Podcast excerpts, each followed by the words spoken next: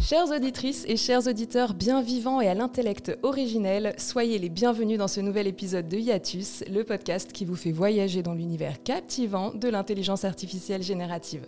Moi, c'est Laura, votre animatrice pour vous servir, et je suis ravie d'accueillir sur le plateau celui qui, je l'espère, aura les réponses à toutes mes questions, même les plus bêtes, Gilles Guéraz.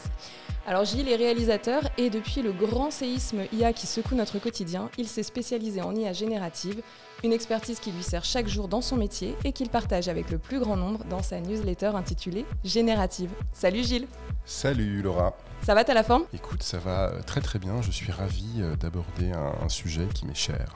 Nous partons à la découverte de Midjourney. Vous avez sûrement déjà entendu parler de cette IA générative incroyablement puissante. Ce que j'ai compris moi, c'est qu'elle fabrique des images uniquement à partir d'indications de texte.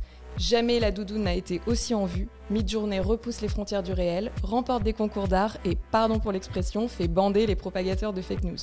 En plus, ça tombe bien, une nouvelle version de Midjourney vient juste de sortir, c'est la 5.2, mais je suis sûre que Gilles nous en dira plus tout à l'heure. Allez, il est temps pour nous d'examiner de plus près son fonctionnement, mais aussi les opportunités et les menaces qu'elle représente. C'est parti, notre exploration commence maintenant. Intelligence Intelligence artificielle. artificielle, Générative. générative, Générative. Tive. Tive. Hiatus. Hiatus. Alors si je résume, Midjourney, ça permet de fabriquer une image à partir d'un texte qu'on appelle un prompt. C'est ça Gilles? C'est exactement ça. C'est comme pour ChatGPT, tu rédiges un prompt qui commence par slash imagine.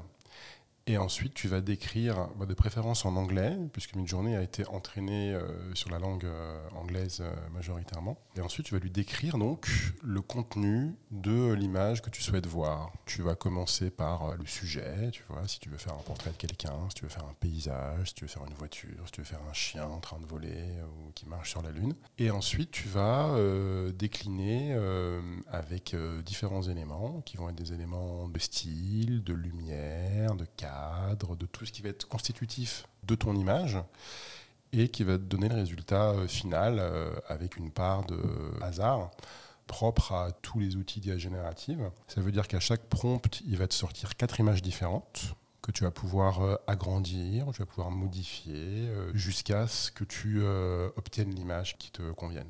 D'accord, donc par exemple, je peux lui écrire euh, Cher Midjourney, aurais-tu l'amabilité de fabriquer l'image d'un chat qui se prend une baie vitrée? Je pense que tu peux euh, zapper les formules de politesse. Il faut que tu lui rédiges ça dans un style très très très euh, télégraphique. Tu vois les styles de prompt de ChatGPT. Donc là, tu vas dire euh, a cat running through a window. Je suis très impressionnée par ton niveau d'anglais. T'as vu ça un peu?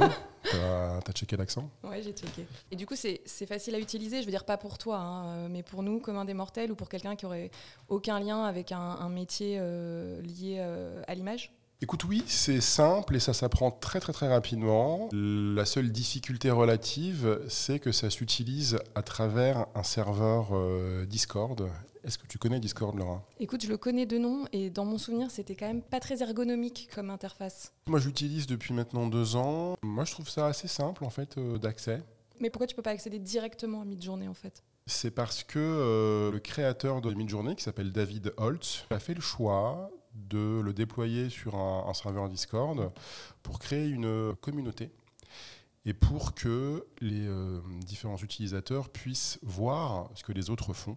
Ce qui crée au final une forme d'émulation créative et je pense qui est une partie euh, intégrante du succès de Midjourney.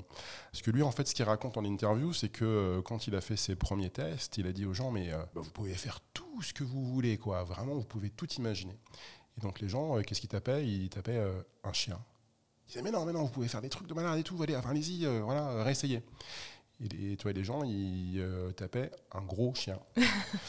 Donc, du coup, il, ce qui, tu vois, ce qu'il s'est dit, c'est qu'il fallait euh, qu'il y ait cet aspect euh, bah, communautaire pour que les gens puissent en fait rebondir sur les images des autres et débrider un peu le, la créativité. Et lui, d'ailleurs, il, bah, donc, il décrit Midjourney comme un moteur pour l'imagination. Et je trouve cette définition assez euh, intéressante. Donc ça veut dire que n'importe quelle personne qui crée un compte sur Discord peut aller sur Midjourney ou est-ce que après une fois que tu es sur Discord, il faut payer pour aller sur Midjourney? Alors oui, c'est euh, payant. Alors ils ont eu une euh, version gratuite pendant, bah, pendant quelques mois.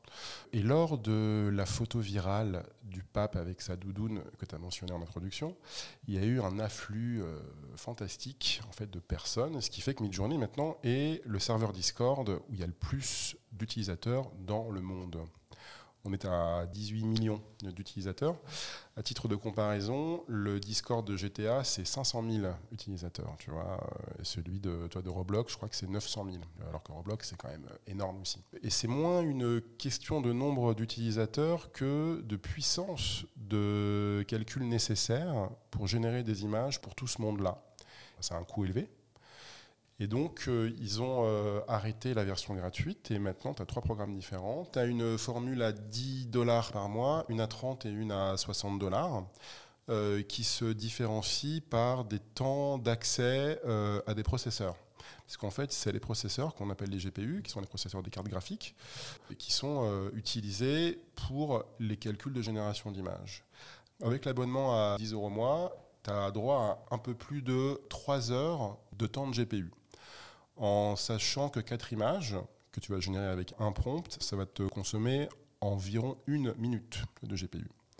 Donc 3 heures, tu fais le calcul eh ben, Ça fait 180 fois 4 images, ça commence à faire de l'image. Bravo Laura, c'est exactement ça. Donc, Et j'ai fait un bac S. Hein. Ben voilà, ça se voit encore. Pour nous, euh, ici euh, sur Iatus, on va dire que la formule à 10 dollars, déjà, elle permet de, bien, euh, bien s'amuser.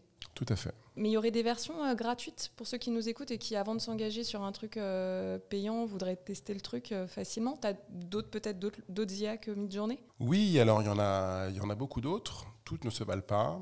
Il y en a qui sont pas terribles. Fais du name dropping, vas-y, balance. Tu veux que je balance? Euh, N'allez pas sur. Écoute, il y a une sorte de copie de Midjourney qui fonctionne aussi sur un serveur Discord qui s'appelle Blue Willow.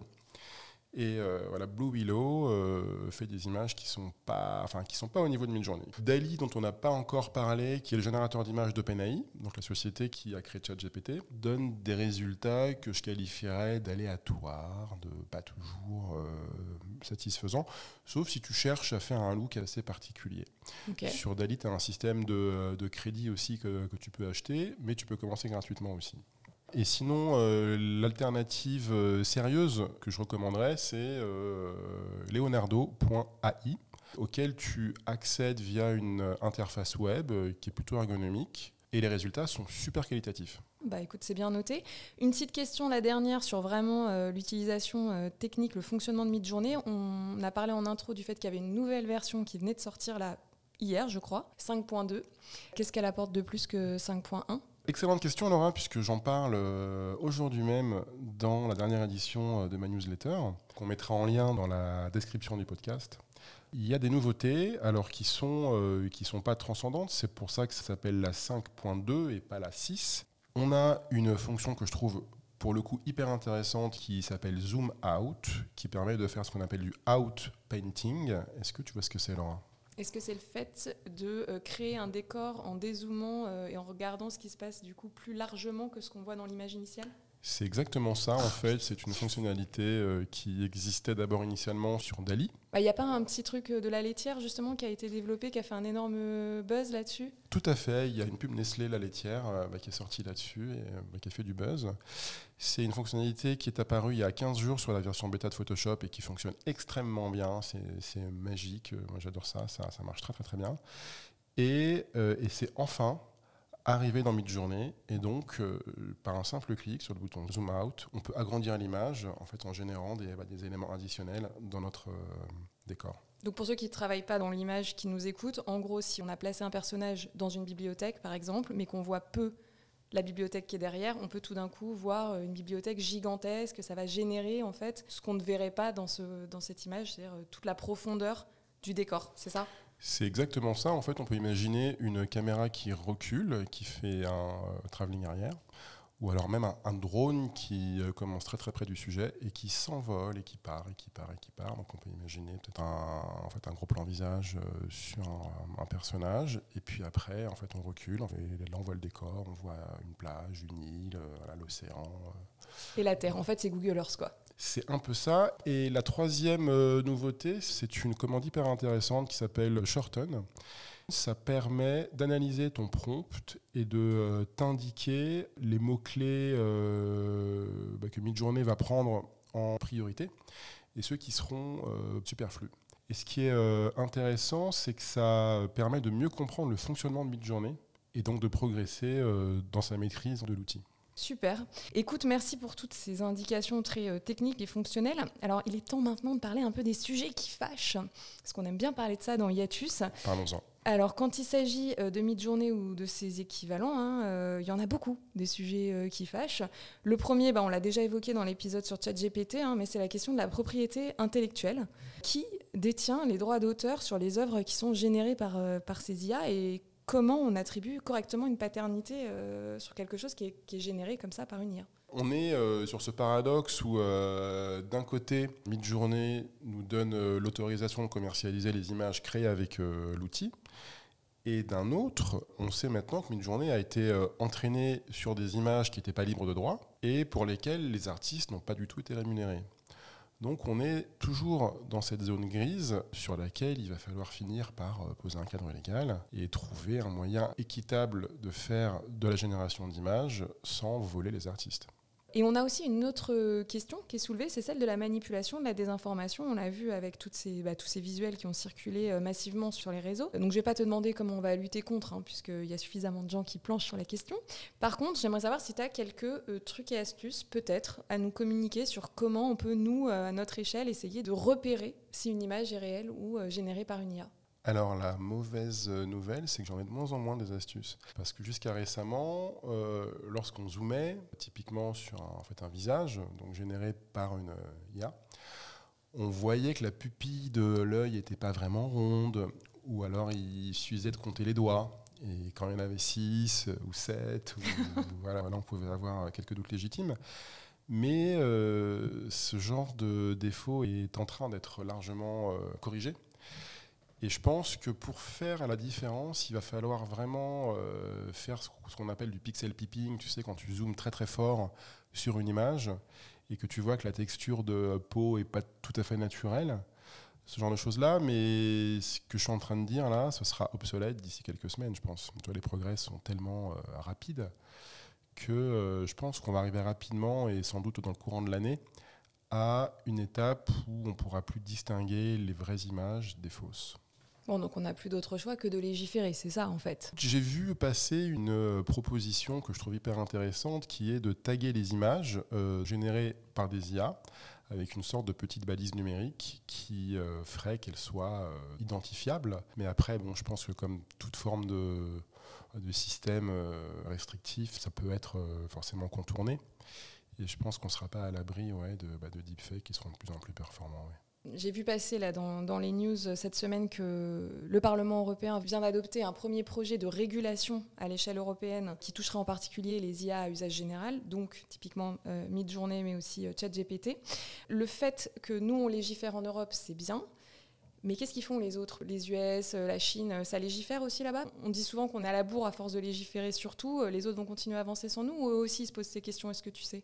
Ce sont des questions que tout le monde se pose, mais euh, la complexité, c'est qu'il y a des enjeux aussi de course à la maîtrise des outils euh, d'IA et euh, qui font que d'un côté, on a des gens qui légifèrent et qui posent des cadres restrictifs, qui posent des cadres réglementaires, comme l'Europe et comme les USA aussi sont aussi en train de le faire. Et d'un autre, tu as par exemple le Japon qui autorise tout. Et peut-être que cette décision, elle vient du fait qu'il constate un certain retard technologique dans le domaine de l'IA, et qu'en autorisant tout, c'est aussi euh, en fait une manière pour eux d'encourager les développements, d'encourager la création euh, sans aucune restriction, et peut-être de rattraper un, en fait un retard avec des enjeux économiques forts pour l'avenir. Alors j'ai une dernière question pour toi, Gilles, sur l'emploi, qui est aussi évidemment un des sujets euh, très importants soulevés par Midjourney. On sait que Midjourney peut impacter, voire complètement bouleverser certaines professions créatives, les photographes, les graphistes. Est-ce que ces professions vont pouvoir s'adapter à l'utilisation des IA et est-ce que finalement ça revient à ce qu'on a dit dans un des précédents épisodes ceux qui nous voleront nos euh, métiers c'est pas euh, l'IA c'est ceux qui savent s'en servir?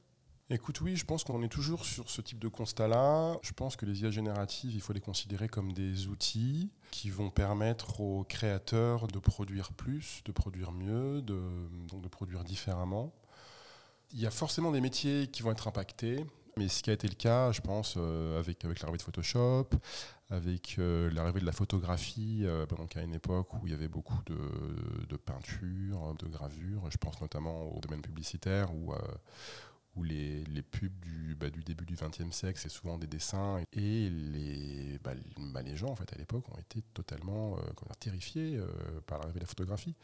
Euh, je dirais que la seule différence, c'est que avec l'IA générative, on sait qu'il y a des métiers qui vont, qui vont disparaître, mais on ne sait pas s'il y aura autant de métiers qui vont être créés pour euh, contrebalancer ça. Donc je pense qu'il y a une réflexion en fait à mener qui appartient autant aux individus qu'aux euh, bah, différents gouvernements pour essayer de trouver euh, bah, des solutions qui soient équitables pour le plus grand nombre. Merci Gilles. Merci à toi Laura. C'est la fin de ce troisième épisode de Yatus. Ton regard éclairé sur ces questions compliquées, personnellement, ça me fait y voir un peu plus clair et je sais que je ne suis pas la seule. Alors, est-ce que tu veux nous dire de quelle IA on va parler dans l'épisode 4 Je pense qu'on euh, parlera de plusieurs IA génératives qui sont en lien avec notre métier. Notre métier de réalisateur, tu veux dire? Tout à fait, Laura. J'ai hâte, merci. Alors, à vous qui nous écoutez, si ce podcast vous a plu, n'oubliez pas de vous abonner pour être informé des prochaines sorties et surtout de parler de ce podcast autour de vous.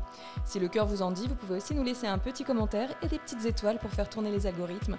Vous savez combien c'est important maintenant. Merci à vous et en hommage à nos potentiels auditeurs québécois, je vous dis à tout bientôt. Yatus.